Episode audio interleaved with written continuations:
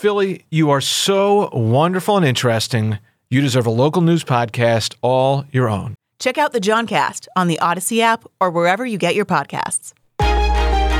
KYW News Radio original podcasts.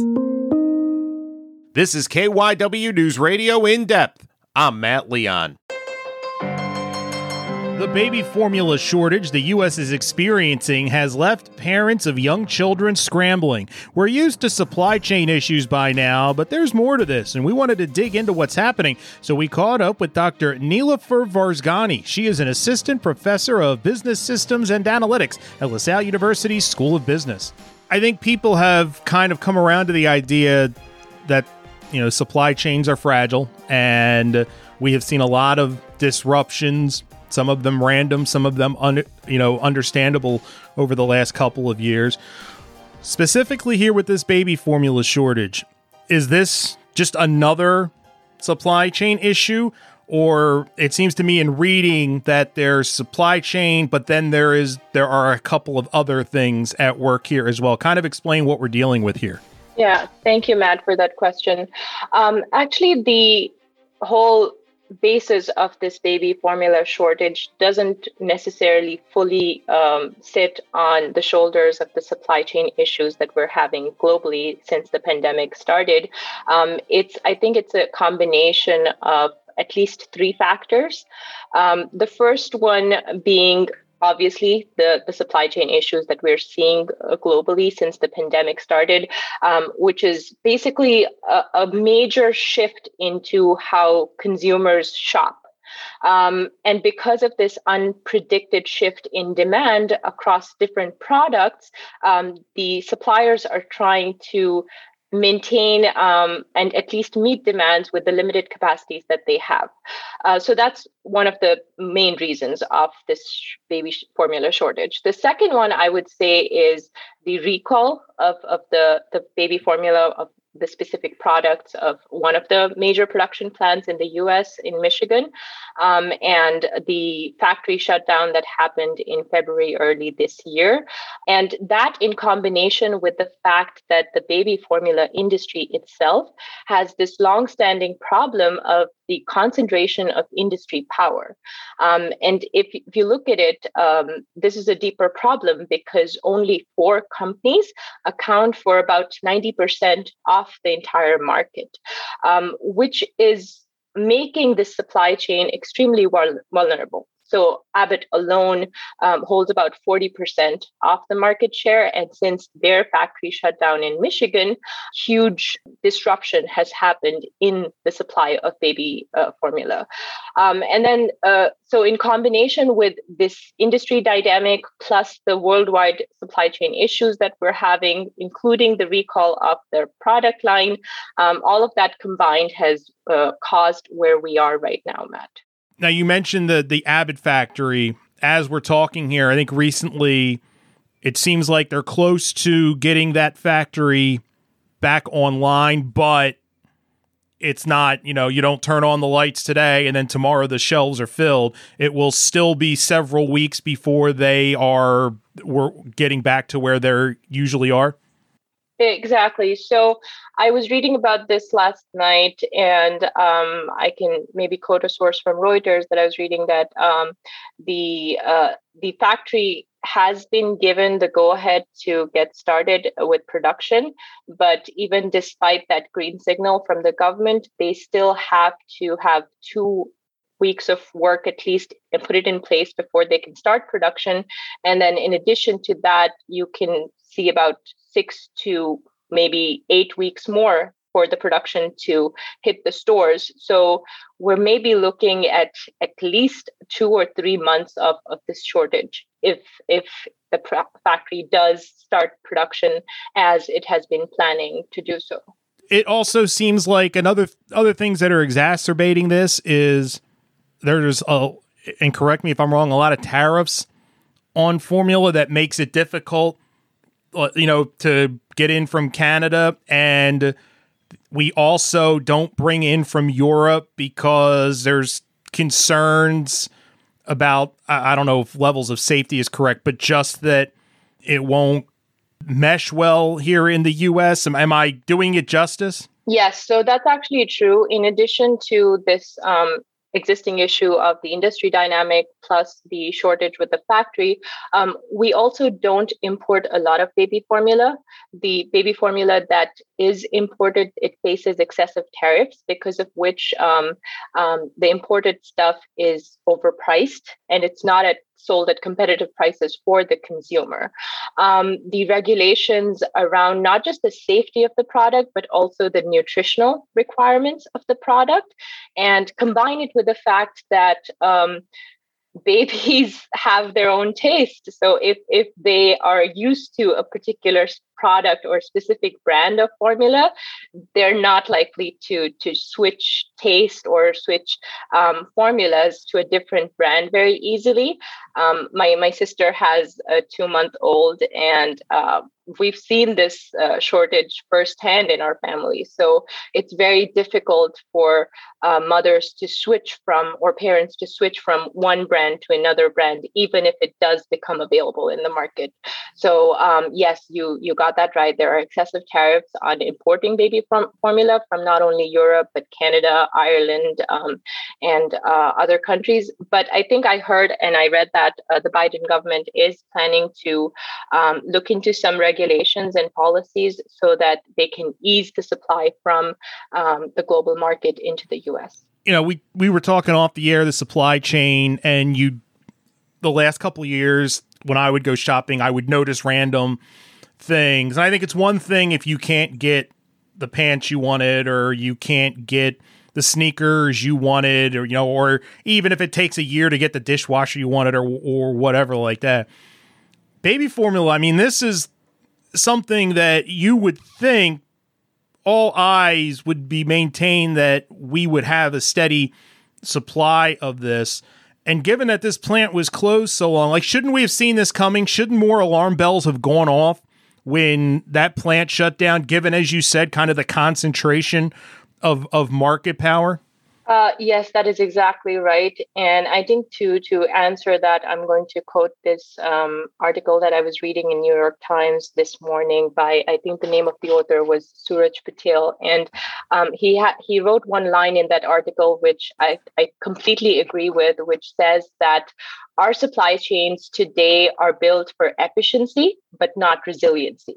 So um, we've managed to make it extremely efficient in terms of on demand deliveries and everything but the supply chains itself are in extremely vulnerable positions because of the fact that we are trying to build so much on the efficiency factor that we're ignoring the resiliency factor. And instead of having diversified suppliers for different raw materials that go into our products, we're relying on maybe the single supplier, which is not necessarily the smartest thing to do because it's going to have trickle down effects uh, across multiple industries. For example, this baby formula shortage isn't necessarily just baby formula shortage.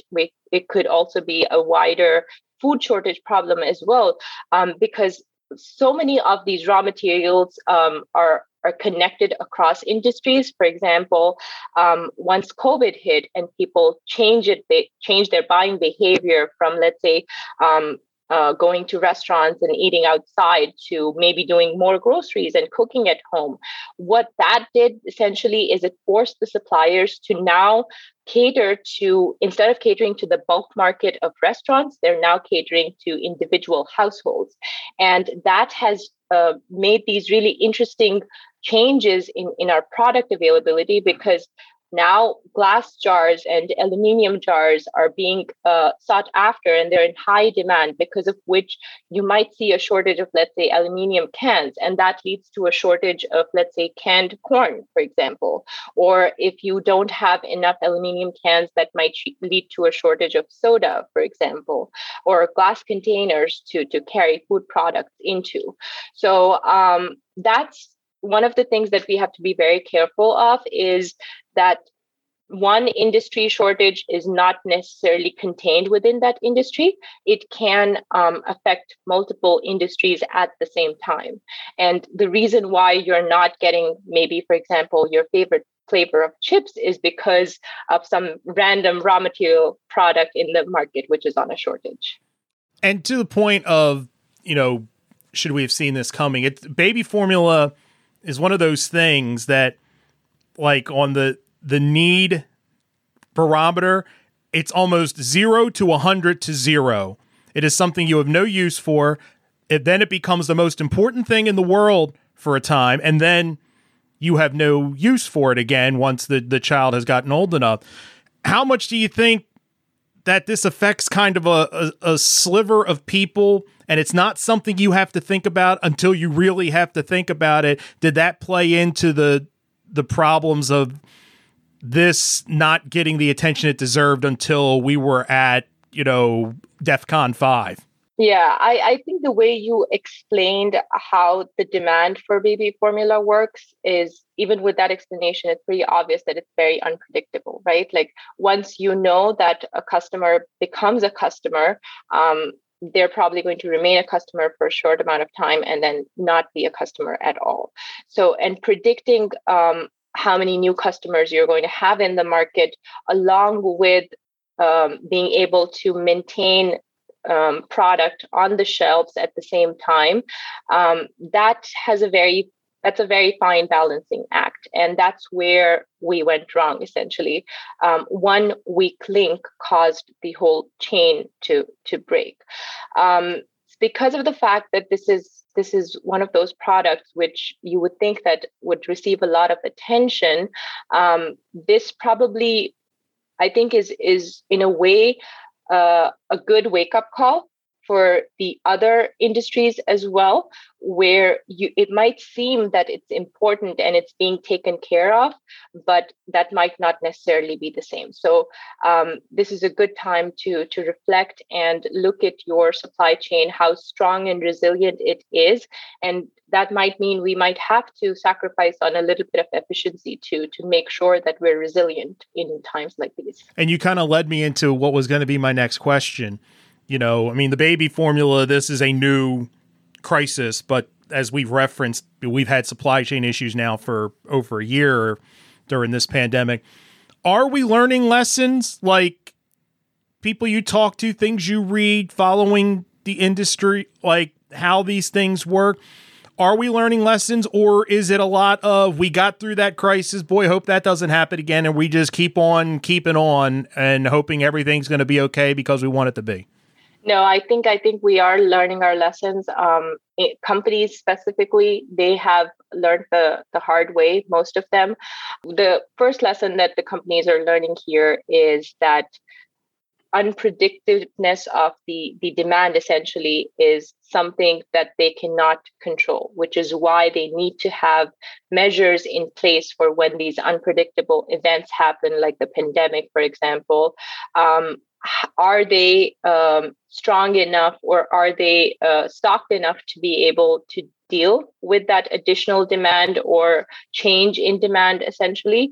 Um, uh, i'm also reading about companies diversifying their supply supplier base essentially. So instead of relying 100% or maybe a huge chunk of your production um, materials coming from one supplier. Um, people are diversifying into having multiple suppliers. There's also a lot of um, movement in um, building in house.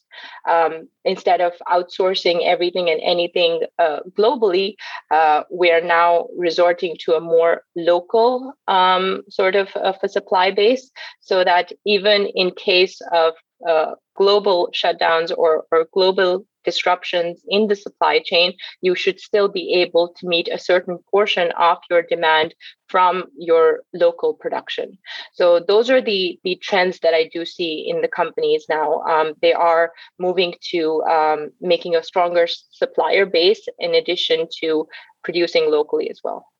And I'm curious because one of the other things I noticed, and I'll just take specifically toilet paper when that was a shortage of that, that was a big deal. I mean, it's something everybody uses, and it's not it's kind of something you just assume is going to be there until it's not, and then you know you got issues.